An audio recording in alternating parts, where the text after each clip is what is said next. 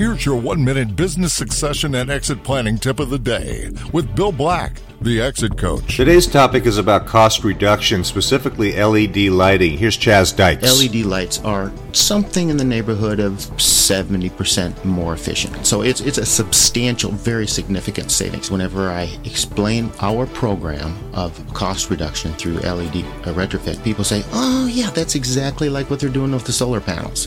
And I'll tell you what, it's really very, very different than that. What people fail to understand is that if you go with the solar projects for your house and you have the panels put on, you don't own those panels. The company owns those panels and you're just leasing them. Oh. That, the company goes in and goes to the feds and to the local governments and tax gets credits. all of those credits and all those rebates they do. Under with my program, you own the lights, you get all of that all of that savings in addition to the reduced cost. To hear more tips from over 150 advisors, visit exitcoachradio.com.